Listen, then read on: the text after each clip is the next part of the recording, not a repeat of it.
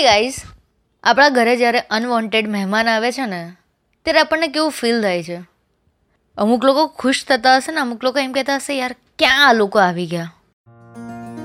એ guys હું છું રંગીલી હેતલ અને તમે મારો શો સાંભળી રહ્યા છો, રંગલી હેતલ શો જે આપણે દરરોજ આપણી લાઈફના રિલેટેડ યા તો કોઈક એવા ઓટોમેશન એઆઈ કાર્સના ટોપિક પર ડિસ્કસ કરતા હોઈએ છીએ.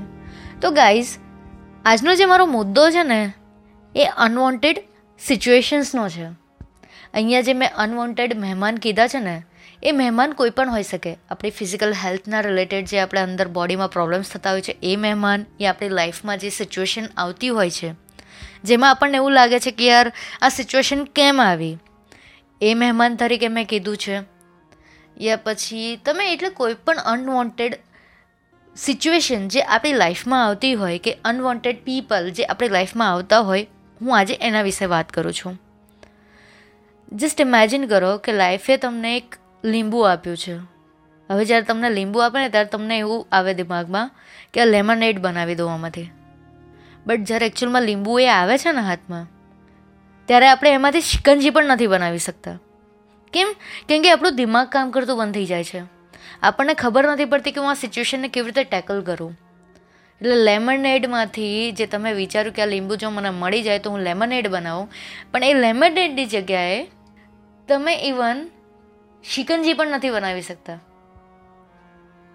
આ સિચ્યુએશનની ઉપર હું આજે એટલે વાત કરું છું, જેમ મેં મારા ગઈકાલના પોડકાસ્ટમાં વાત કરી કે આપણે પાસ્ટમાં જીવતા હોઈએ છીએ પ્રેઝન્ટ ફ્યુચરની ટેન્શનમાં પ્રેઝન્ટ પણ નથી જીવી શકતા. તો સેમ વે જ્યારે આપણી પાસે સિચ્યુએશન આવે છે પ્રેઝન્ટમાં તો ઘણા બધા એવું કહેતા હોય છે કે ભાઈ, બધાની સિચ્યુએશન અલગ છે. આઈ અગ્રી બધાની સિચ્યુએશન અલગ છે, પણ દુઃખ તો બધાને ભગવાને સરખું જ આપ્યું છે. એવું નથી કે આને વધારે આપ્યું છે ને આને ઓછું આપ્યું છે. પણ આપણી જે આપણી લાઈફસ્ટાઈલ છે કે આપણી જે પ્રોબ્લેમ્સ છે ને, આપણે એને કેવી રીતે જોઈએ છે ને, એ આપણને દુઃખ વધારે કે ઓછું કરવામાં મદદ કરે છે. મને અહીંયા ગાંધીજીની એક સિચ્યુએશન યાદ આવે છે. ગાંધી બાપુ જ્યારે નાના હતા ને, ત્યારે એમના પપ્પા સાથે એમને શૂઝ લેવા હતા. એટલે એમણે બહુ જીદ કરી કે ભાઈ મને શૂઝ જોઈએ છે શૂઝ જોઈએ છે શૂઝ જોઈએ છે. બહુ રડ્યા પણ. હવે જ્યારે એમના પપ્પા એમને લઈ ગયા, તો એમણે રસ્તામાં એક અપંગ માણસ જોયા. એ અપંગ માણસના પગ નહીં હતા. જ્યારે એમણે એ જોયું ને તો એમને દુઃખ થયું કે યાર મારી પાસે પગ છે એટલીસ્ટ મારી પાસે પગમાં પહેરવા માટે ચપ્પલ છે. પણ જે સામે વ્યક્તિ છે ને, એની પાસે એ પણ નથી. કેમ? કારણ કે એની પાસે પગ જ નથી તો ગઈઝ આપણી પાસે જે વસ્તુ છે ને, જે પણ સિચ્યુએશનમાં જે પણ પ્રોબ્લેમ્સમાં તમારી પાસે જે અત્યારે છે ને એટલીસ્ટ તમે એના માટે તો ખુશ થાઓ. એના માટે તો ભગવાનને થેન્ક યુ કહો. મને ખબર છે બહુ જૂનું ને જાણીતું એક્ઝામ્પલ આપ્યું છે મેં. આપણા ઘરમાં બધા જ આપણા પેરેન્ટ્સ આપણને આવું એક્ઝામ્પલ આપતા હોય છે. તો ગાઈસ કહેવાનો મુદ્દો એ છે કે યાર પ્રોબ્લેમ્સ આવશે લીંબુ આપી દેશે ભગવાન, પણ લીંબુને તમે જેટલી આઇટમ્સમાં જેટલી વેરાયટીમાં તમારે બનાવવું હોય ને, એમાં તમે એને યુઝ કરી શકો છો. સેમ વે તમારી જે સિચ્યુએશન આવે છે, એને તમે જેટલી રીતે તમે, એમ કહેવાય ને એને સુધારવા માંગો છો ને, એ તમારા હાથમાં છે.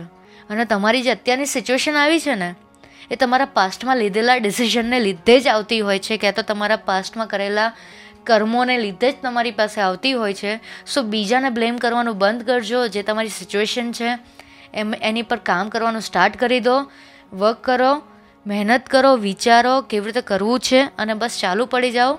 એન્ડ હા, આઈ નો કે મારો અવાજ થોડો તમને ડલ લાગે છે. સોરી બોસ થોડા દિવસમાં એ પણ સારું થઈ જશે.